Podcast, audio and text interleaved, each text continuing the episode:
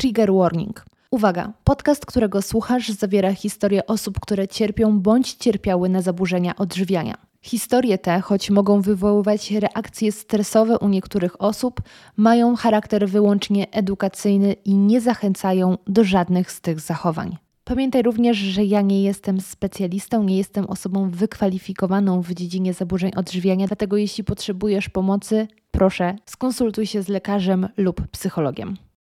Dzień dobry, dzień dobry, moje drogie, moi drodzy, witam Was serdecznie w kolejnych zaburzonych historiach. Na wstępie dziękuję wszystkim osobom, które doceniają pracę, którą wkładam w przygotowanie tego podcastu i w zamian zdecydowały się postawić mi taką wirtualną kawę. Jeśli Wy również w ten sposób chcielibyście przebić mi piątkę i powiedzieć dobra robota, dzięki za to, co robisz, to zapraszam Was na e, buycoffee.tu oraz na patronite.pl. Linki znajdziecie w opisie tego odcinka. A ja już nie przedłużając, zapraszam Was do posłuchania zaburzonej historii kolejnej Marty. Dzień dobry, dzień dobry, moja droga Marto. Troszkę sobie tutaj już zrobiłyśmy rozgrzewkę. Pogadałyśmy, chociaż jest tak ciepło, że to rozgrzewka dzisiaj jest niepotrzebna, ale nie zadałam jeszcze najważniejszego pytania, czyli z czym to nie przychodzisz? E, no, powiedziałabym, że z kolejną, taką samą, ale jednak zawsze trochę inną historią. E, ale tak z perspektywy twojego słuchacza i słuchacza przede wszystkim tej historii innych dziewczyn wiem, że nawet jeżeli te historie są bardzo podobne, to często warto jest słyszeć, że ich jest serio sporo. Znaczy, nie jest fajnie słyszeć, że ich jest serio sporo, ale gdzieś tam bardzo to wbudowuje takie poczucie, że, że jednak ludzie z tego wychodzą kiedyś. To jest bardzo potrzebne. Zdecydowanie. No to powiedz mi, czy ty w takim razie z tego wyszłaś? Czy jesteś gdzieś w trakcie tej drogi? E, na pewno jestem już w lepszym miejscu niż byłam e, od no już wielu lat, bo u mnie się zaczęło jak miałam 13 lat, teraz mam 20, więc to jest 7 lat życia.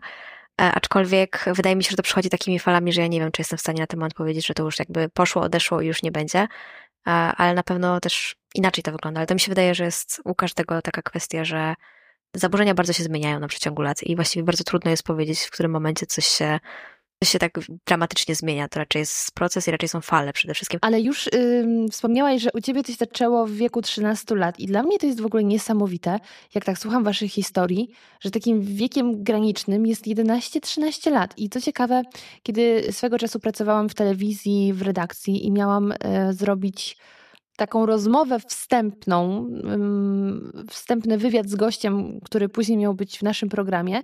I tematem była właśnie anoreksja. I moja bohaterka miała 12 lat, 12-13, dziewczyna, z którą miałam wcześniej pogadać. I ja wtedy byłam w szoku, no, sama byłam wówczas o wiele młodsza niż dzisiaj, to miałam pewnie 20 lat, 21. Ja byłam w szoku, że już kogoś tak szybko to dopadło, że to jest jakiś ewenement, a jak słyszę tutaj wasze historie, to się okazuje, że to w ogóle nie był ewenement, tylko jest coś w tym wieku, że yy, i to niezależnie, czy ty jesteś już tym młodszym pokoleniem, czy tak jak yy, w przedostatnim odcinku yy, rozmawiałam z Mar z Sylwią, z Sylwią, która y, już jest bardziej w okolicach 40, u niej też to był podobny wiek, więc niesamowite i przerażające zarazem. A czy mi się wydaje, że to przede wszystkim też e, pokazuje, że to nie zawsze jest kwestia samego wyglądu i ciała. Że to często się bierze gdzieś z jakichś takich problemów rodzinnych, problemów domowych, z edukacji. Też e, nie wiem, jak to teraz wygląda, ale dla mnie to był wiek zmiany szkoły. To była pierwsza zmiana szkoły w moim życiu i to też był ogromny jakby e, element i taki czynnik wpływający na to, co się działo.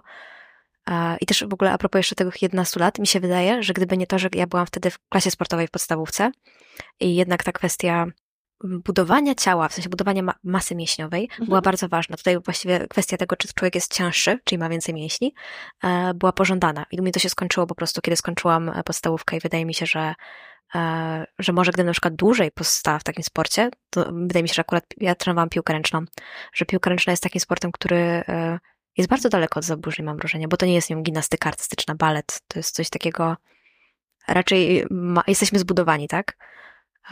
Nie wiem, czy tak. Tak, zdecydowanie ręczna to jest z jednej strony cardio, ale też bardzo duża wytrzymałość musi być i, i te mięśnie też są potrzebne. Ale się zastanawiam, czy może tutaj z kolei, jeśli coś byłoby zagrożeniem, to na przykład jakaś bulimia sportowa z kolei. ale nigdy nawet nie byłam blisko zostania, no może byłam blisko, ale nie zostałam sportowcem e, zawodowym ani takim bardziej zajawionym, więc tutaj nie czuję się kompetentna, żeby oceniać. Ale dobrze, no to w takim razie już wiem, że to u ciebie był moment zmiany szkoły. Co więc sprawiło, że tak yy, się ta historia potoczyła? Nie udźwignęłaś tej zmiany?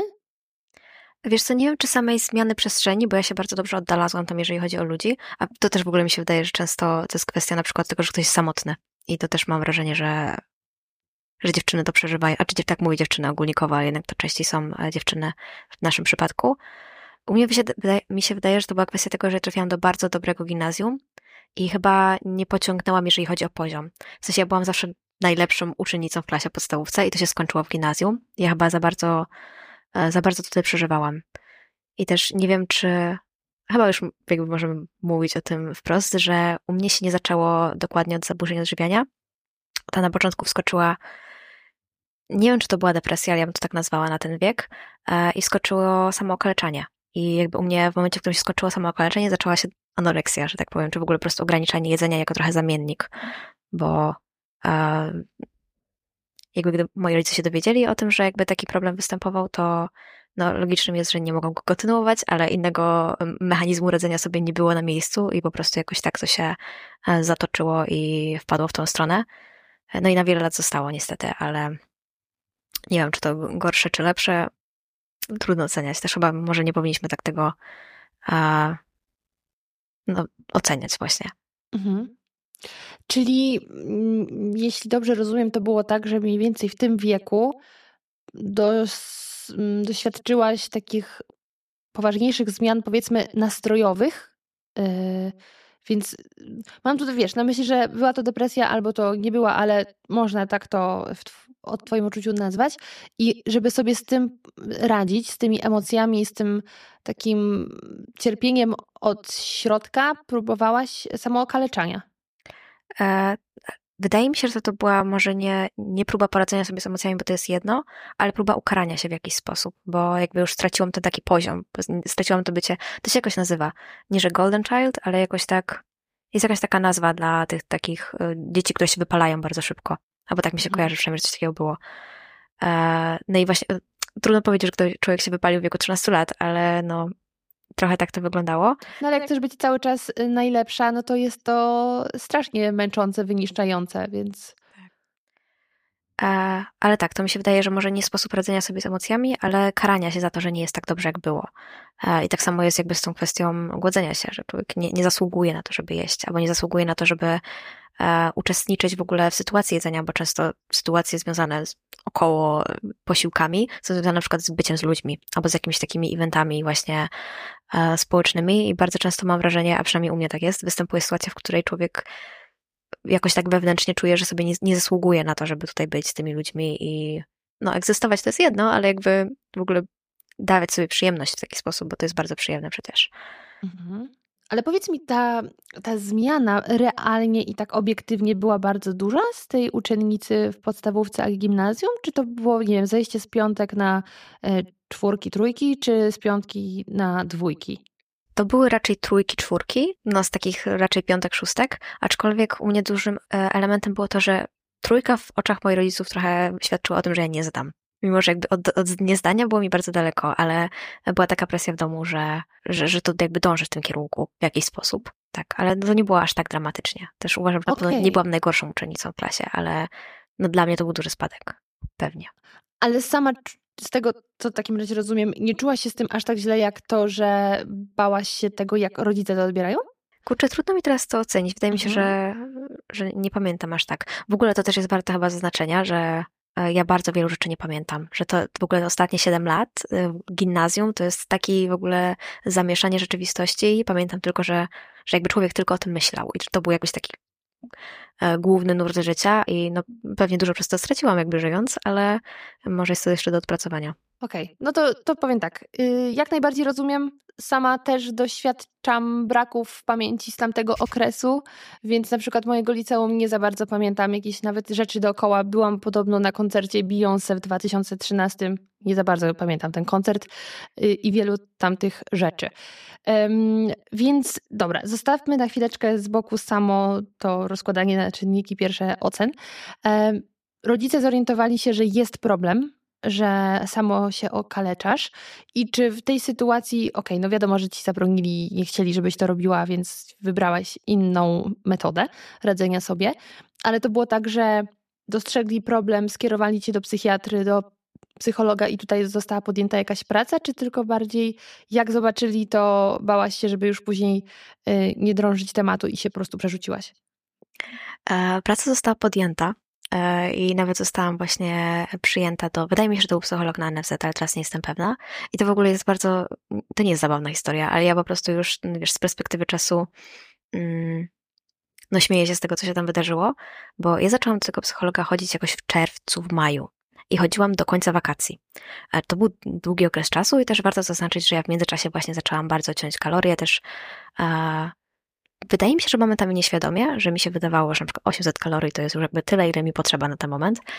E, z tym, że autentycznie tak myślałam, to nie jest tak, że stwierdzam, teraz będę się głodzić. Mi to w jakiś sposób wystarczało, nie wiem jaki. E, I niełatwo jest, e, czy nie trudno jest zgadnąć, że ja bardzo dużo schudłam przez te wakacje. Chodząc do tej psycholog. I ona tego nie zauważyła. I w ogóle jakby taka myśl jej nie przeszła przez głowę, że, że ten problem może nadal jakoś funkcjonować tylko po prostu w innej przestrzeni. E, I pamiętam, że później przez lata miałam mi to za złe, bo mi się wydaje, że może gdyby to było wtedy zauważone i wtedy jakoś podjęta, mm, podjęta próba ratowania mnie w tamtym momencie, w momencie, w którym jakby jeszcze nie robiłam tego aż tak bardzo świadomie jak później, w późniejszych latach, to może by się to szybciej skończyło. E, natomiast próba była podjęta, mi się wydaje po prostu, że nie, niekompetentna osoba. Też e, pewnie to była kwestia tego, że mimo tego, że ja schudłam, to nie schudłam do tego takiego bardzo drastycznego momentu. Dlatego to nie było zauważone, no bo też jednak jest ten stereotyp, że jak, e, jak anoreksja, jak jakieś zaburzenia odżywiania, to oczywiście, że musimy być szkieletem. Mhm. Y, faktycznie, y, tutaj chyba nawet w którymś odcinku yy, któraś z Was opowiadała, że właśnie słyszała komentarze, że Ty nie możesz być, y, mieć anoreksji, bo jesteś za gruba i tak. Hmm, ciekawe. Yy,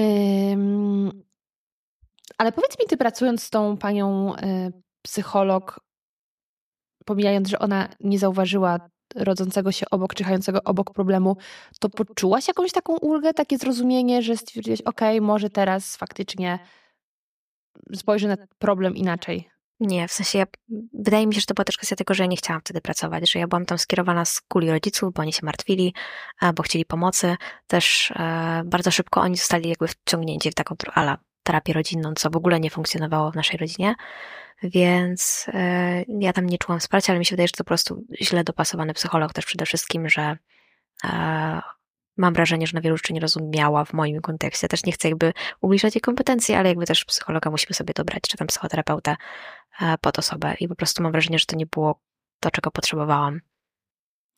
No dobrze, to opowiedz mi proszę w takim razie, jak to wszystko się zaczęło rozwijać od tego odci- obcięcia nieświadomie kalorii e, do już tego etapu, kiedy uzmysłowiłaś sobie, że możesz kontrolować może nie możesz kontrolować życia, ale możesz kontrolować jedzenie i też nie zasługujesz na nie.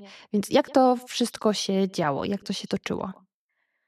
A to wracając jeszcze do tych wakacji wtedy, to było tak, że jakoś zaczęłam bardzo prosto od ucinania cukru. No bo przecież to jest takie zdrowe, to w ogóle e, bardzo, bardzo wiele pochwał wtedy dostałam w życiu, że ja tak potrafię, że, że jaka, jaka silna wola, to bardzo gdzieś tam dodawało do tego poczucia sam, tej samooceny, której ja nie miałam. To był taki, wiecie, boost.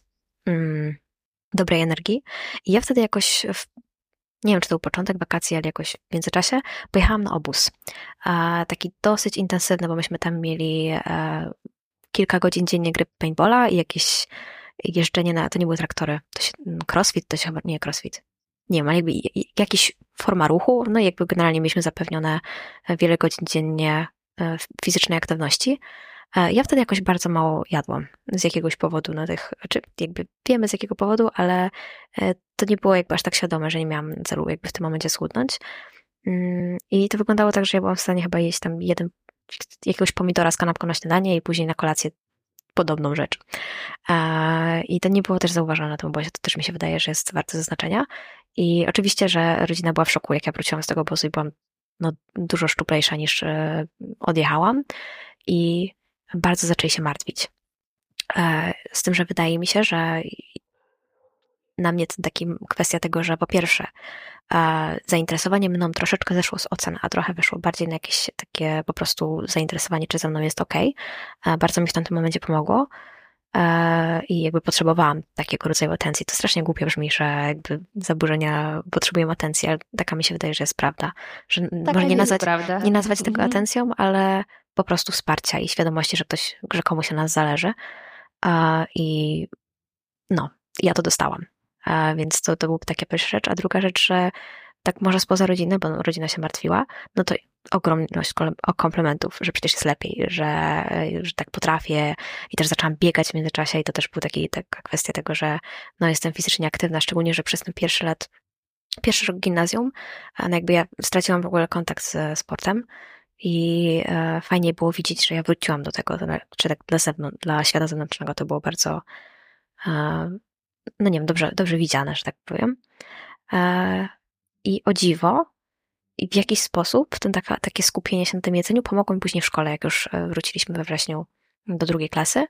I ja jakby jak, jakimś automatycznym cudem znowu weszłam na ten taki poziom bycia rzeczywiście piątkowo szóstką uczennicą. I mam wrażenie, że mi się w pewnym momencie jakoś to tak zjechało, że mała waga oznacza sukcesy w życiu.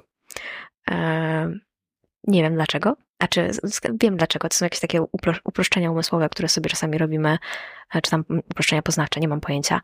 E, ale... Heurydycję to się chyba nazywa? Nie wiem, aż, aż takiej wiedzy chyba nie mam. W każdym razie, no, był to dla mnie taki po prostu znak tego, że jest dobrze. Że jak jest mała waga, to jest, to jest dobrze, jestem bezpieczna, jestem bezpieczna, jeżeli chodzi o właśnie zainteresowanie w, w życiu, że jakby mam ludzi, którzy, którzy się interesują i którzy mm, dbają o moje bezpieczeństwo. E, I też, no właśnie te, te kwestii takich sukcesów życiowo-szkolnych, no na ten moment tylko szkolnych, E, I niestety to się jakoś tak kontynuowało, że nie pamiętam jakby konkretnych momentów, bo tak jak już powiedziałam, to jest zamiesz nie zamieszanie, ale jakby taki, e, no właśnie bardzo bałagan przez te lata, ale na pewno gdzieś się powtarzał ten taki moment, że jeżeli jest, jeżeli tyje, to jest gorzej. E, I nie tylko właśnie w tej przestrzeni właśnie wyglądu, tylko przede wszystkim właśnie jakichś takich sukcesów. To, to, tutaj tylko y, dodam, że to nie heurydycy, tylko heurystyki. Coś tam śmigało w głowie, ale nie za dokładnie. Mm, natomiast to jest ciekawe, powiem ci, bo ja myślę, że wiele z nas może robić podobne założenia i to takie trochę samo spełniające się z tego proroctwo wychodzi, bo w momencie, kiedy ten wygląd może być dla nas ważny, albo ta waga, już nawet nie chodzi o sam wygląd, ale jakaś waga, jakaś liczba, dla niektórych to jest taka magiczna liczba, która jest tą moją, to jak jesteś w niej, to jesteś z siebie zadowolona. A jak się zdarzy, że waga się zmieni, i to już nieważne, czy faktycznie ktoś mm, przybrał na wadze, czy kwestia zatrzymanej wody, to już stwierdzamy, ok, nie dowieźliśmy, jesteśmy beznadziejni i te nasze myśli mogą się przełożyć na dalsze działania, że jeśli tu jestem beznadziejny i dałem ciała, no to w kolejnej dziedzinie pewnie też dam ciała i w ogóle nic mi nie wchodzi i nawet nie mam um, takiego nastawienia, żeby robić inne rzeczy, bo już jestem podłamany, więc samo spełniające się proroctwo tutaj to tak trochę wygląda. No niestety.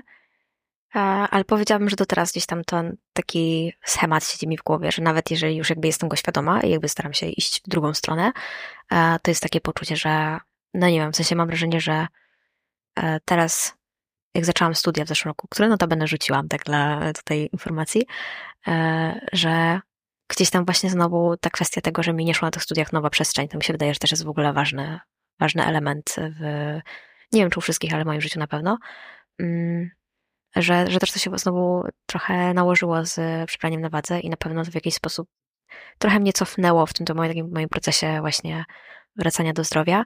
I to może teraz dodam, że mam wrażenie, że ja zaczęłam tak świadomie i jakby w celu rzeczywiście e, jakiejś poprawy leczyć się. E, mówię jakby w nawiasach, bo jakby nie miałam żadnej pomocy jeszcze specjalisty. E, jakiś rok temu będzie. E, I właśnie tak było dobrze, było dobrze do tego września, października. E, I teraz mam wrażenie, że jest znowu troszeczkę lepiej, ale, ale to była trudna zima mimo wszystko. Czyli sinusoidy niezmiennie. No ale dobra, to w takim razie y, nasza ta główna historia zatrzymała się na tym, że wróciłaś do drugiej klasy, byłaś, była poprawa, a potem znowu. Y, a, i wróciłaś do sportu? E, wróciłam i tutaj w ogóle mm, ciekawa zmiana, zmiana przestrzeni, bo miałam tą piłkę ręczną na początku, później takie kwestie jakby ćwiczenia samemu i wydaje mi się, że to była druga klasa, ale nie jestem pewna, w którym miesiąc, ja zaczęłam ćwiczyć e, gimnastykę artystyczną, bo moja przyjaciółka e, tam po balecie jakoś kontynuowała w gimnastyce i mnie w to wciągnęła, co uważam, że absolutnie nie było dobrym, do, dobrą kwestią, dobrą przestrzenią do mnie do rozwijania się tak fizycznie. Szczególnie, że no, zaczynając ćwiczyć mając 14-15 lat, to jest bardzo późny wiek na taki sport, I myśmy konkurowały rzeczywiście z takimi dziesięciolatkami. Już w ogóle pomijając to, jak one szybko są w stanie się uczyć takich kwestii związanych z rozciąganiem, no to przecież postura dziesięciolatki, a postura czternastolatki to w ogóle są dwa, różne przestrzenie. Ja się porównywałam bardzo do tej dziewczyny i to wiem, znaczy może nie ciałem, bo to jest jedno, ale wynikami. I to wtedy znowu jakby trochę docisnęło mnie w, w złym kierunku. E, z tym, że mam wrażenie, jak już ja tam schudłam dosyć sporo przez te wakacje, że później to bardziej weszło w taką ortoreksję, że mi już nie zależało na tym, żeby chudnąć, ale przede wszystkim, żeby mieć tą kontrolę nad czymś, bo nie miałam jej nad innymi rzeczami. Ale to też jest taka kwestia, którą mam wrażenie dużo osób tutaj doświadcza, że potrzebujemy gdzieś się skupić na czymś. Mhm.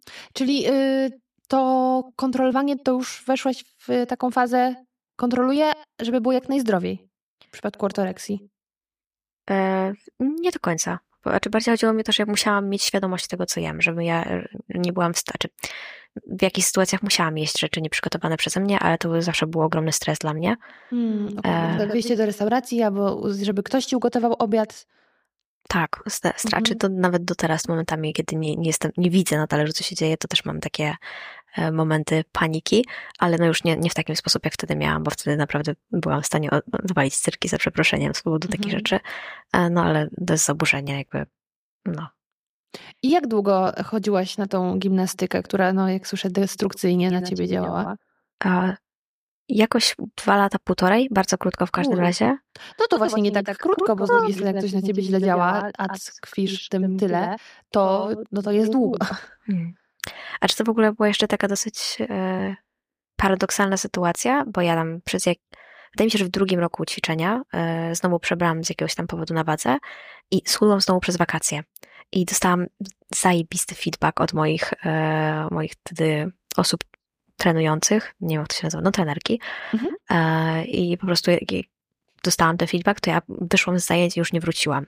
Więc ja gdzieś tam wiedziałam, że to się na mnie połamiło wszystko, ale...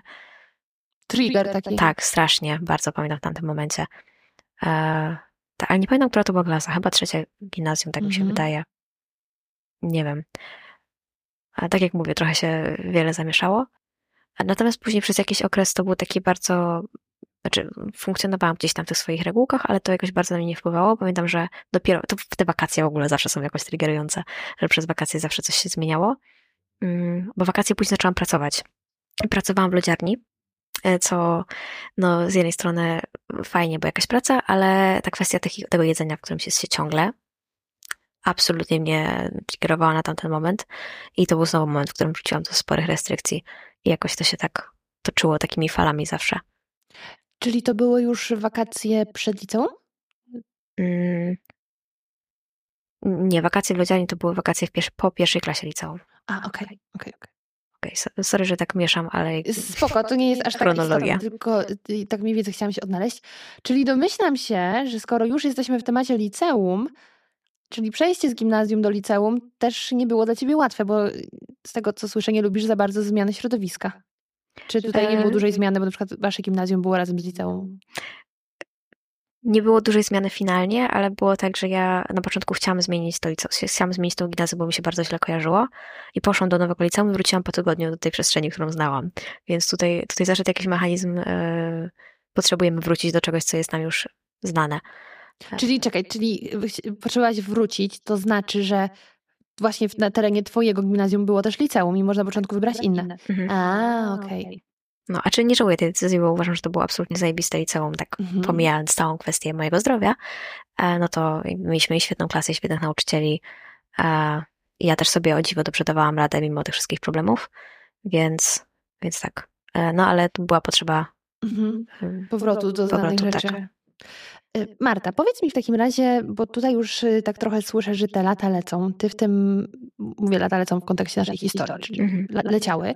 Ty już byłaś w tym, tym zaburzeniu, ale czy ty zaczęłaś sobie już wtedy zdawać z tego sprawę, że coś jest nie tak i na przykład zasugerować rodzicom, że chyba potrzebujesz pomocy albo jakimś pedagogom?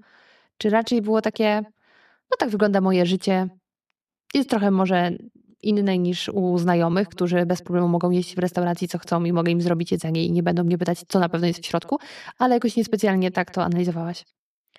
E, I na pewno wiedziałam. Nie pamiętam od którego momentu konkretnie zdawałam sobie sprawę z tego, że to może być takie zaburzenie. Wydaje mi się, że jak zaczęłam poszukiwać informacji, tak może po roku, e, jakoś tak, o, może inaczej. Mhm. E, w te wakacje, pierwsze wakacje, w które słuchałam, ja wtedy bardzo dużo słuchałam i czytałam ludzi, którzy mówili o zdrowym odżywianiu. Tylko takim rzeczywiście po prostu czysta micha. I jakoś tak pewnym momencie z tych takich na przykład kanałów, które mówiły o e, zdrowych foodbookach, przeszłam na te takie bardziej triggerujące. I wtedy zaczęłam się w ogóle jakby wchodzić w tą rzeczywistość, że niektórzy też tak mają, podobnie do mnie, e, i że to są zaburzenia. I ja wtedy zdawałam sobie z tego sprawę, że to jest zaburzenie, e, już chyba od tego właśnie pierwszego roku, e, ale nie wiem, czy to była kwestia wstydu, czy e, tego, tego podejścia, że no jeszcze jakby trochę w tym posiedzę i będzie ok, ale nie chciałam z tego wychodzić wtedy. Też jak był ten taki moment tego pierwszego roku, kiedy ja bardzo schudłam, na przykład straciłam okres na wiele miesięcy i to gdzieś tam zostałam zabrana przez mamę do ginekologa, e, no i była potrzeba tego, że powinnam teraz przytyć, żeby właśnie odzyskać ten okres, ale ja absolutnie nie, to nie było w mojej, mojej mocy, żeby sobie na coś takiego pozwolić, więc na pewno wiedziałam, ale nie, nie szukałam pomocy albo nie szukałam pomocy w tej przestrzeni, bo ja szukałam pomocy, jeżeli chodzi o jakiekolwiek takie inne kwestie związane ze zdrowiem psychicznym, ale nie jeżeli chodzi o zaburzenia. Mhm. Bo mam wrażenie, y, że tutaj jeszcze miałeś takie poczucie, ja to kontroluję, że jakbym chciała przestać, to ja przestanę, ale jeszcze nie chcę po prostu, że jest mi w tym dobrze, jest to dziwne i niektóre zachowania na co dzień może trochę utrudniają życie, ale jest mi w tym dobrze, a jak chcę, to stąd wyjdę. Tak, znaczy wydaje mi się, że takie podejście, że ja umiałam z tego wyjść, co mi się wydaje powinno zapalić mi czerwoną lampkę, lampkę na każdych tych takich właśnie na przykład eventach rodzinnych, kiedy trzeba było coś zjeść, co ciocia przygotowała e, i ja po prostu byłam rozwalona przez tydzień po i tydzień przed, żeby tak, do takiej sytuacji dopuścić, e, ale jakby gdzieś tam podświadomości, nie podświadomości, raczej w świadomości myślałam, że mogę, że to jest jakby kwestia czasu. No i ta kwestia czasu ile trwała? No teraz prawie 7 lat będzie. Mhm. Um tak jak opowiadałaś właśnie o tym, jak to u Ciebie wyglądało, to bardzo poczułam, że to jest coś, co też doświadczyłam i mm, ta świadomość, ok, to już chyba wychodzi poza taką normę, ale jest mi dobrze na razie w tym i ja sobie tutaj jeszcze posiedzę.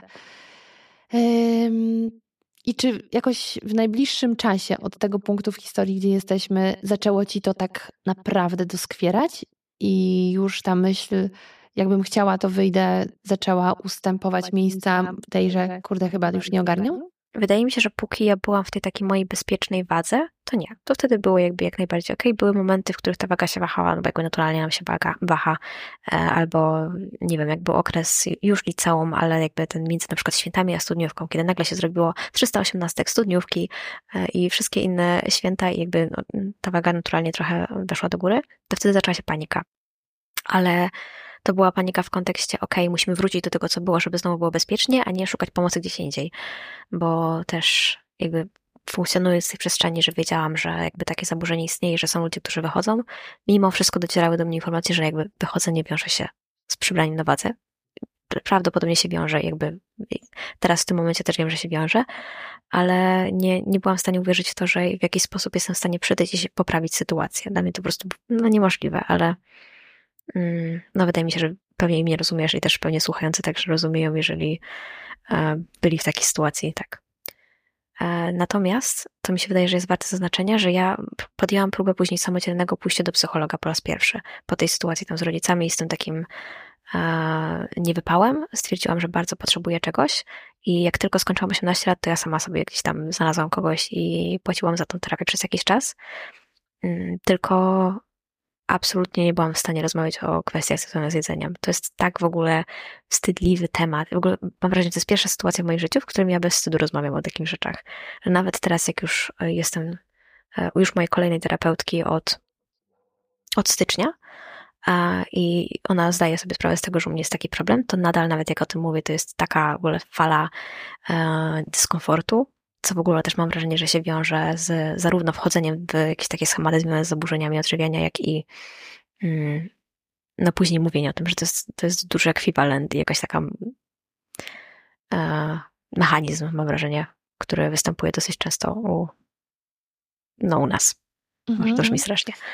E, ale wiesz co, ja doskonale pamiętam ten moment, kiedy sama właśnie już byłam w jakiejś terapii i musiałam poruszyć ten temat, no bo właściwie nawet z nim przychodziłam oficjalnie, ale ja miałam takie poczucie, że na pewno zostanę oceniona, bo ta kobieta nie wie o co chodzi, że jak ktoś choruje na depresję, choruje na nerwice, to poważna sprawa, tu nawet jeśli tego nie doświadczyłam, to zdaję sobie sprawę, co możesz przechodzić, no bo spadki nastroju ma każdy, tylko na przykład nie takie przedłużające się i że to jest taka poważna sprawa. A jeśli ktoś nie doświadczył zaburzeń, to on może mi mówić, że on to rozumie jak najbardziej, ale on nie rozumie tego.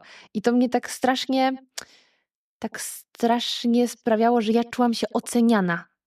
Może tylko w mojej głowie oczywiście, ale mimo wszystko. I dopiero yy, kiedy w zeszłym roku przez poszłam sobie na parę wizyt do psychologa, już nawet nie z tym problemem, bo go ogarnęłam, ale już to był ten moment, kiedy byłam w stanie opowiedzieć już bez większego wstydu. E, ale to też po pierwsze ten psycholog stworzył ku temu taką przestrzeń, po drugie, no ja już sama mimo wszystko to trochę przerobiłam i nie czułam takiego wstydu, no bo jak prowadzę taki podcast, to już naprawdę się tego wstydu wyzbyłam, żeby o tym mówić. Ale y, to jest duży problem, że właśnie jedziesz i musisz o tym opowiedzieć i, i nie chcesz, bo to jest taki, taki fail życiowy. No jak to nie ogarnęłam takich rzeczy? Oczywiście to, co mówię, to jest tylko kwestia myśli, a nie rzeczywistości. Tak. Ale mm, no tak, to jest, to jest problem, bo trudno tę pomoc dostać też, jak nie powiesz, co się dzieje. Więc tym bardziej cieszę się i gratuluję, że już dochodzisz do takiego etapu, że możesz o tym opowiedzieć i traktujesz to jak, no okej, okay, jest temat do przegadania, a nie powód do wstydu. E, tak, a propos jeszcze te, tego oceniania, tego, że to jest takie często bardzo powierzchowne i zrozumiałe jako dążenie do jakiejś figury, no to to jest ogromna wina tego, jak zaburzenia są przedstawione w mediach. I naprawdę Widziałam ostatnio jeden, jeden film krótkometrażowy, który moim zdaniem autentycznie przedstawia to, jak wyglądają zaburzenia. I w ogóle mogę podesłać albo tobie, albo nie wiem, jeżeli ten e, mhm. podcast będzie na YouTube, gdzieś nawet link mm, podrzucić w opisie, e, bo uważam, że to jest naprawdę pierwsze jakieś takie realne przedstawienie tego, co się dzieje w głowie osoby z zaburzeniami, że to jest bardzo rzadko w ogóle związane z, e, z wyglądem. E, tak, a czyli nie powiedziałabym, że, a wracając jeszcze do tego wstydu, że jakby się całkiem tego wstydu wyspłam, tylko to jest raczej ta kwestia tego, że ja wiem, że ty doświadczyłaś i wiesz, no mhm. właśnie. E, tak, ale na terapii nadal to jest problem. W sensie jakby ja o tym mówię, bo jakby chciałabym z tego wyjść, ale e, gdzieś tam w takich bardzo ogólnikowych, chodzenie po prostu tak naokoło, żeby o czymś powiedzieć, mhm. albo w ogóle nie nazwać, że to chodzi o jedzenie, albo że coś zjadłam, żeby nie powiedzieć tego słowa, że to, no nie wiem, to jest strasznie jednak ciągle no taki mocny aspekt. Mhm. Y, odnośnie do popkultury w zupełności się z Tobą zgadzam i też jestem, że tak powiem, oburzona tym faktem, jak ten temat się porusza. I jedyne mm, takie mm, produkcje, gdzie ja stwierdziłam, ok, ktoś wreszcie pokazał, co się naprawdę dzieje, to jest serial na Apple TV którego tytułu w tym momencie nie pamiętam, ale to jest osadzone w latach 70., 80. I oczywiście tam jest aspekt, że ta kobieta akurat chce utrzymać sylwetkę, ale to nie chodzi o sylwetkę.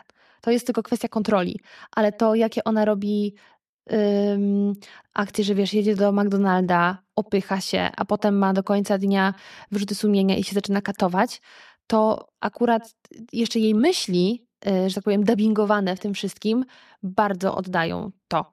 A druga produkcja to Mad Men i tam też żona głównego bohatera, to jak się zmaga, to myślę jest bardzo rzetelnie pokazane.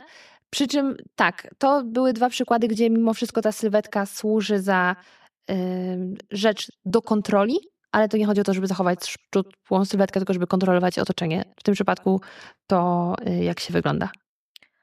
E, w tym filmie, o którym powiedziałam, jest taka piękna, znaczy to nie jest piękna, to jest bardzo dramatyczna scena, ale scena, która moim zdaniem bardzo tłumaczy e, same zaburzenia. E, na końcu, w którym jakby ta główna bohaterka znajduje się w takim, to jest coś ale działka, w każdym razie zamknięta przestrzeń, w której ona właśnie jest sama z tym zaburzeniem. Jest taki moment, w którym jej mama stara się do niej dobić.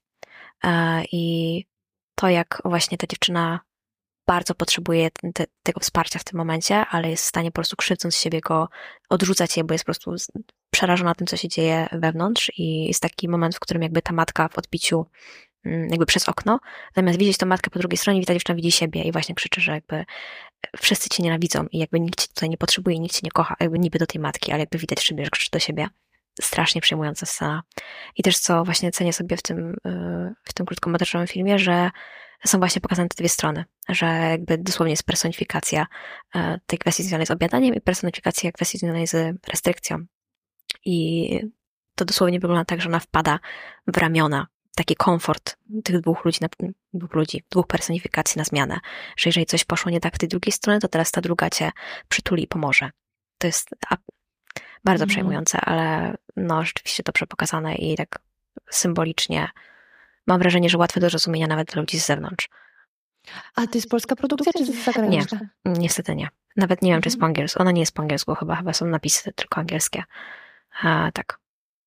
Koniecznie podeślij. Myślę, że wiele z nas się chętnie z tym zapozna.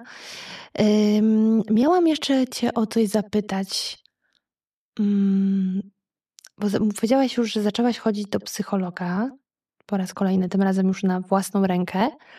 Ale to też się bardzo szybko skończyło. -hmm. To też warto zaznaczyć, że ja tam chodziłam może z miesiąc, półtorej, e, bo jakoś to był taki moment, w którym e, bo ja tam nie zaczęłam chodzić z powodu zaburzeń żywienia, tylko po prostu jakichś takich kwestii związane ze zdrowiem psychicznym. I jakoś tak weszłam w taką dobrą falę w tamtym momencie.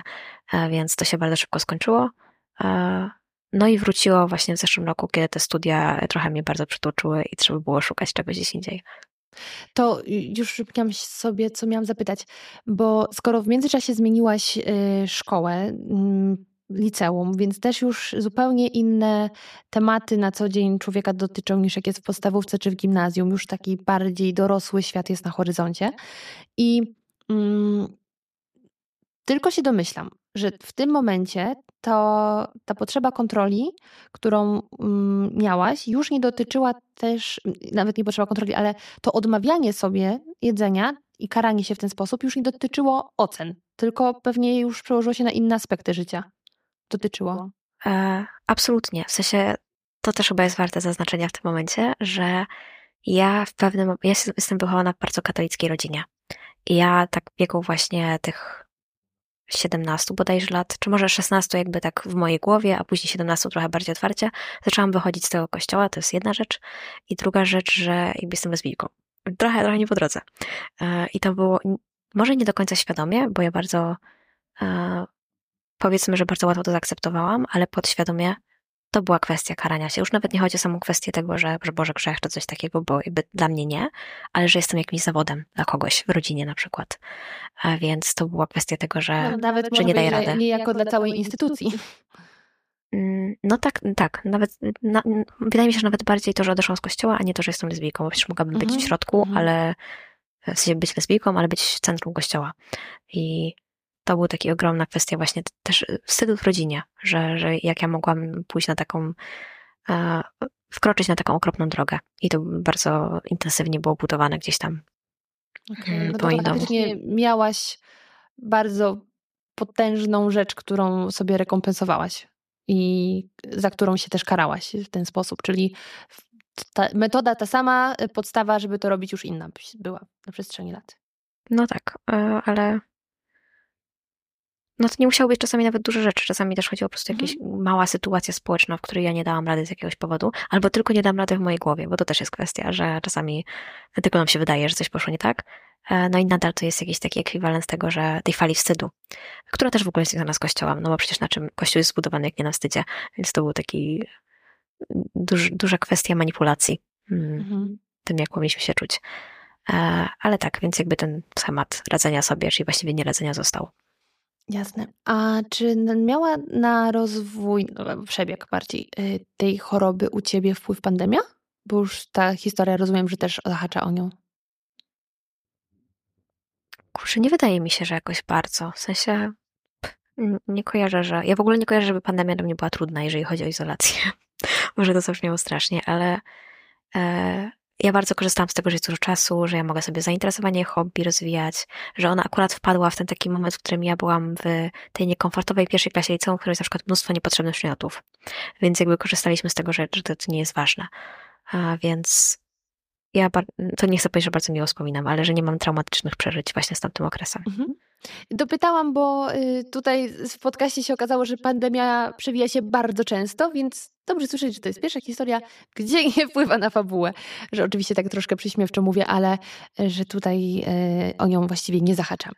Więc powiedz mi w takim razie, mm, czy było jakieś takie wydarzenie jedno, które sprawiło, że mniej więcej rok, półtora roku temu postanowiłaś się zacząć leczyć na razie, tak jak już wspomniałaś, bez wiedzy, bez pomocy specjalistycznej, tylko chcesz sobie pomóc? Um, tak, to nie było wydarzenie, które miało miejsce w momencie, w którym ja zaczęłam trochę um, bardziej świadomie jeść, trochę mniej kontrolowanie, bo jakby ciągle na przykład liczyłam kalorie w tym wszystkim, mimo tego, że na przykład pozwalałam sobie na więcej niż jakby to absolutne minimum, e, albo um, nie trzymałam się tego, żeby ta kaloryka była codziennie taka sama, tylko mogłam raz jeść mniej, raz więcej, jakby naturalnie. E, I to działo przez, przez mi się wydaje, że całe ostatnie wakacje. Mhm. I był taki moment, e, ja jechałam w ten taki wyjazd z Erasmusa, e, w który przez tydzień jakby byliśmy w Hiszpanii i jakby robiliśmy jakiś tam projekt, nie wchodząc w szczegóły. I powiedziałabym, że na tamten moment to był absolutnie jeden z najlepszych tygodni mojego życia. Ja się czułam bardzo chciałam powiedzieć kochana, ale jakby tak akceptowana przez ludzi, których ja właściwie poznałam tydzień temu. E, I były takie momenty, w których na przykład moja znajoma e, gdzieś tam powiedziała, że czuje się jakby jadła obiad z rodziną, bo jakby oczywiście jedliśmy tam wszystkie posiłki razem. E, I to była absolutnie prawda. W sensie jakby ja dawno nie czułam takiego komfortu jedząc przy ludziach, a w ogóle jedzenie przy ludziach to jest jeden z, przepraszam, jeden z najbardziej niekomfortowych sytuacji, jakie może mieć miejsce. I pamiętam, że był taki jeden wieczór, kiedy ja po raz pierwszy chyba od właśnie wielu lat zjadłam posiłek nie wiedząc, co zjadłam. W sensie ile to było tak nawet na oko kalorii. No bo oczywiście, że nie wiem, co jadłam, kiedy ktoś to przygotowywał, ale tak plus minus mogę gdzieś tam zaokrąglić. I był taki pierwszy moment, w którym sobie pozwoliłam na to, żeby w ogóle nie brać tego pod uwagę. A problem wydarzył się, kiedy wróciłam do domu, bo no właśnie wróciłam z tej rzeczywistości, która była taka absolutnie usłana różami, akceptacją, tolerancją i takim po prostu życzliwością ludzi. E, I wróciłam do przestrzeni, z którą sobie nie dawałam rady i e, do tego wstydu. I wtedy to bardzo we mnie uderzyło, że um, no, w tamtym miejscu przez ten tydzień zasługiwałam na to, żeby być z tymi ludźmi i żeby pozwolić sobie na trochę e, braku restrykcji, braku kontroli i nie miałam tego w domu. I wtedy trochę e, wiele rzeczy było do przemyślenia i też trochę mi się cofnęło właśnie ten, te takie już dążenie koło, mm, nie dążenie, dążenie do właśnie bycia zdrowym, znaczy, to miałam powiedzieć o czymś, co jakby mnie dobrze pchnęło. Pchnęło w dobrą stronę, to mnie pchnęło w złą. Ale e, no był to uważam przełomowy moment, który dla mnie mi też wytłumaczył, czego ja potrzebuję i co jest właściwie problemem w tej sytuacji. Mm, no i później tak trochę falami szło, póki nie, nie zaczęłam terapii. Przepraszam, jeżeli robię, robię jakieś zamieszanie straszne. Bo... Zupełnie nie robisz. Okay. Ja tutaj czuję, e, że nadążam za, za wszystkim. I no wyobrażam sobie, że Hiszpania faktycznie mogła być taką kołderką, takim kocykiem, który otulił, bo pomijając samo podejście Hiszpanów do życia i też, że to był Erasmus, więc to byli otwarci ludzie z całego świata. E, tak, to może jest warte znaczenia, że to, że to się działo w Hiszpanii, to jest jedno, bo myśmy tam byli jakby w zamkniętym znaczy nie, to nie był zamknięty ośrodek, ale jakby byliśmy bardzo wyizolowani mhm. od samego życia Hiszpanii, e, tylko po prostu miejsce było akurat w Hiszpanii. E, no i tak jak powiedziałeś, że ludzie byli bardzo różni, to nie było, nie było tak, że nie nocowałam u Hiszpanów. To po prostu był taki rodzaj kampusu uniwersyteckiego, w którym po prostu nas wszystkich przenocowali. Mhm. Tak, ale właśnie na Erasmusa raczej nie jadą ludzie, którzy są zamknięci na innych, tylko tacy, którzy są otwarci na ludzi i na świat i na różne idee, różne światopoglądy. Więc to zdecydowanie inny klimat od tego, co szczególnie w obecnym czasie dzieje się u nas. No tak, a czy było akurat dużo Polaków tam, z którymi notabene do teraz mam kontakt i mhm. są wspaniałymi ludźmi, więc, a więc jestem wdzięczna temu wydarzeniu. I No i to na pewno był jakiś przełomowy moment, który teraz pamiętam, że, że takie no, poczucie bezpieczeństwa i poczucie braku wstydu że, za to, że jestem, to tak ważne. Ale powrót był trudny? W związku z tym, co robisz przez ten czas od tamtego wydarzenia do dzisiaj, żeby jednak sobie pomóc? E, no przede wszystkim dużo częściej staram się nawigować te uczucia, no, czyli jakby po pierwsze e, też e, pracować na terapii nie, w, nie stricte w kontekście jedzenia, ale właśnie tego wstydu, żeby gdzieś tam nie być taką paranoiczką. Znaczy, to, to, to, mówię mhm. paranoiczką, ale jakby z całą świadomością, że... Nie przepraszać za to, że jesteś. Tak, no właśnie. No, nie wiem, co mogę powiedzieć. Najbardziej właśnie praca, pomaga praca nad emocjami i nad tym, żeby je rozumieć i żeby wiedzieć, kto, co z czego dochodzi i gdzieś tam mm, wybaczać sobie często, to w ogóle jest też ważny ekwiwalent, że nie zawsze coś, co nam się wydaje, że spieprzyliśmy, rzeczywiście spieprzyliśmy, tylko prawdopodobnie nam się wydaje. E, ale no, prawda jest taka i też mi się wydaje, że to zostało już zrozumiane w trakcie tej rozmowy, że to nie jest tak, że się zawsze udaje i prawdopodobnie nigdy nie będzie tak, że będzie się zawsze udawać. E, z tym, że u mnie to nieudawanie się w pewnym momencie bardzo trafiło w takie napady objadania się. Też nie wiem, na ile nie były po prostu związane z tym, że jakby organizm potrzebuje po tylu latach restrykcji czegokolwiek, e, ale tak. Mm, więc u mnie raczej później ten wtedy wiązał się z napadami, a nie z restrykcją, co, co dołożyło trochę też ciężaru, jeżeli chodzi o radzenie sobie z wagą, no bo ona oczywiście w jakiś sposób skoczyła w takiej sytuacji i co było trudne i nadal jest, ale. A otwierasz się na takie sytuacje, czy raczej unikasz, żeby zjeść rzeczy, nad którymi nie masz pełni kontroli? E, tak. I to też jest znowu, wydaje mi się, warte znaczenia, że to zależy z kim. I zależy właśnie to, czy ja będę sobie, będę się później obwiniać na przykład za taki posiłek, który wskoczył bardzo przypadkowo, albo nieplanowanie, albo po prostu nie wiem, co w nim było. E, bardzo zależy od tego, z kim go jem. I czasami jak go jem z ludźmi, których właśnie nie czuję tego poczucia wstydu w trakcie, no to właśnie nie, nie czuję też potrzeby rekompensowania sobie tego po wydarzeniu, ale e, są momenty, w których nawet jakaś taka najmniejsza rzecz jest w stanie mnie rozjechać. E, natomiast mi się wydaje, że to jest właśnie też kwestia tego innych przestrzeni, które po prostu się nakładają, czasami jest ich za dużo. Plus jest to proces, więc jeśli coś trwało 7 lat, no to yy, w miesiąc się nie naprawi. Tak, też staram się o tym myśleć, ale to jest trochę wkurzające, jak się już yy, stara od roku i nadal widzi się te fale. I też za każdym razem niestety jak ta fala jest i człowiek jest gdzieś tam na dole, to no trudno sobie wyobrazić, że znowu wyjdziemy do góry. Ale no pomaga to, że przynajmniej na ten moment jest ta terapia. I też. Tak. Mhm. To strasznie wkurza. To jest yy, nie, po prostu niekończąca się frustracja, ale jeśli mogę tak właśnie ze swojego trochę starszego doświadczenia powiedzieć, to yy, ja mam wrażenie, że tak dwa, dwa i pół roku, dwa, no może trzy, od takiego etapu, że ok, zaczęło się coś realnie zmieniać, a nie, że ja sobie bardziej wmawiam, do takiego naprawdę luzu, jak jest dziś. Więc yy, frustracja jest, yy, niecierpliwość jest, ale super warto. I się właśnie podnosić, jak znowu się pieprzy, bo będzie. No, jesteś bliżej sukcesu niż tej porażki.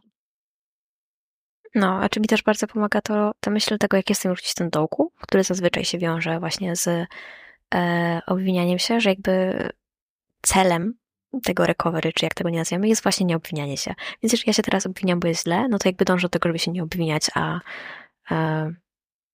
no tak i nawet jeżeli w procesie załóżmy przytyję, co wiemy, że brzmi strasznie, ale też wiemy, że dla, w naszej głowie to nie zawsze jest tylko kwestia właśnie wyglądu i wagi, no to e, no, że właśnie wtedy nie będzie tego wstydu, nawet jeżeli to się stanie. I jakby tak staram się mawiać to sobie momentami jest różnie, ale no cóż. Tak. Ale y, z fajnej strony, mm, że tak mogę powiedzieć, podeszłaś do tego tematu, że bardziej skupiamy się na tym wstydzie na wielu płaszczyznach, y, bo wstyd zabija naszą pewność siebie i poczucie własnej wartości.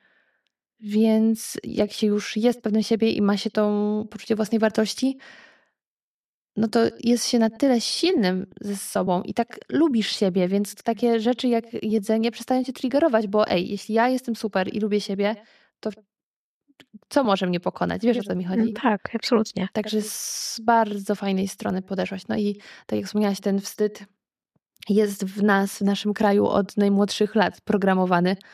za wiele rzeczy, za to, jak wyglądamy, jak się ubieramy, co mówimy. Duża rzecz. A propos jeszcze emocji, bo mi się wydaje, że no to jest, nie wiem jak u innych, ale u mnie to jest dosyć ważny element i też tego, co nam państwo programuje, czy tam u mnie głównie Kościół e, od dziecka, to mnie nie można było się złościć. Nie było czegoś takiego, że, że ja mogę być zła na kogoś albo że mogę za, no, zawieść to jedno, ale po prostu być sfrustrowana, że ktoś coś zrobił nie tak w moim kierunku. Mm, I ja sobie przez lata tą złość później kumulowałam w swoim kierunku. No i to też, czy przez właśnie restrykcje, czy przez później będzie obiadanie, czy samo okaleczanie, zawsze to było jakby gdzieś yy, kierowanie tej złości, której nie mogłam kierować względem kogoś, no bo przecież nie można, yy, w siebie. I też jest bardzo ważne właśnie nawigowanie na ten moment tego, że, że ja mogę, nie obwiniać się za to, że ja mogę być zła czasami, yy, no i właśnie jakby robić coś lepszego z tą złością, a nie obrzucać się E, kamieniami i winić. Super, że to powiedziałaś, Marta. To jest bardzo cenne, no bo kolejna właśnie rzecz y, taka mm, nasza, narodowa, to no, dziewczynki się nie mogą złościć i nie rób takich min, bo, y, bo nie wyglądasz ładnie. E, z kolei no, mężczyźni mają dużo przestrzeni, żeby się złościć i złość jest nawet kojarzona trochę z taką męskością, co jest z kolei problemem, bo mężczyznom nie pozwala się za wiele na pokazywanie innych uczuć i tych emocji, więc ta złość z kolei jest rekompensatą innych emocji, ale zdecydowanie złość jest potrzebna w naszym życiu i nie tak akumulowana, bo ona nie znika, tylko zmienia się kierunek, gdzie atakuje. Także super uwaga. Absolutnie. Jeszcze coś chciałam powiedzieć. Aha, że ta złość i trochę też bycie złym na siebie, że się jest złym na kogoś, w ogóle jakby e, pętlujemy już, ale że to jest też związane z tym, że przecież my musimy w jakiś sposób zasługiwać na tych innych ludzi, że my jesteśmy wdzięczni, ta wdzięczność, która też jest tutaj i w, i w kościele, i w państwie. Oczywiście mamy być wdzięczni, ja jestem bardzo wdzięczna za wiele rzeczy, e, no ale żeby nie popadać coś takiego, że jakby my musimy też zasłużyć na wszystko i e, właśnie no, kamieniować się za, za niebycie zadowolonym czasami. Mamy prawo być czasami niezadowoleni. Czego też się ciągle uczę, ale jakby czasami warto powtórzyć. Moja droga, życzę Ci, aby ta mądrość, którą epatujesz, y, była mm, z Tobą nie tylko właśnie w takiej teorii, ale żebyś w tych gorszych momentach to wszystko pamiętała i potrafiła z tej swojej mądrości korzystać. I żebyś po prostu czuła się z sobą bardzo dobrze, bo zdecydowanie zasługujesz i na swoją miłość, i na miłość osób dookoła. No po prostu y, jesteś super człowiekiem i całe życie przed tobą. Dziękuję Ci bardzo i też bardzo dziękuję w ogóle za taką możliwość. I tak prezentuje się zaburzona historia Marty. Jeśli Wy również chcielibyście podzielić się swoją historią, to napiszcie do mnie na zaburzone historie małpa.gmail.com. I na koniec standardowo apel, żebyście pamiętali, że zaburzenia odżywiania, choć są okrutną, wyniszczającą i często długoletnią chorobą, to można z nimi wygrać, lecz najlepiej nie robić tego w pojedynkę. Dlatego nie bójcie się prosić o pomoc, a także szukać jej u specjalistów. Ja nazywam się Małgosia Zmaczyńska. Dziękuję za to, że byliście dzisiaj ze mną i już teraz zapraszam na kolejny odcinek Zaburzonych Historii.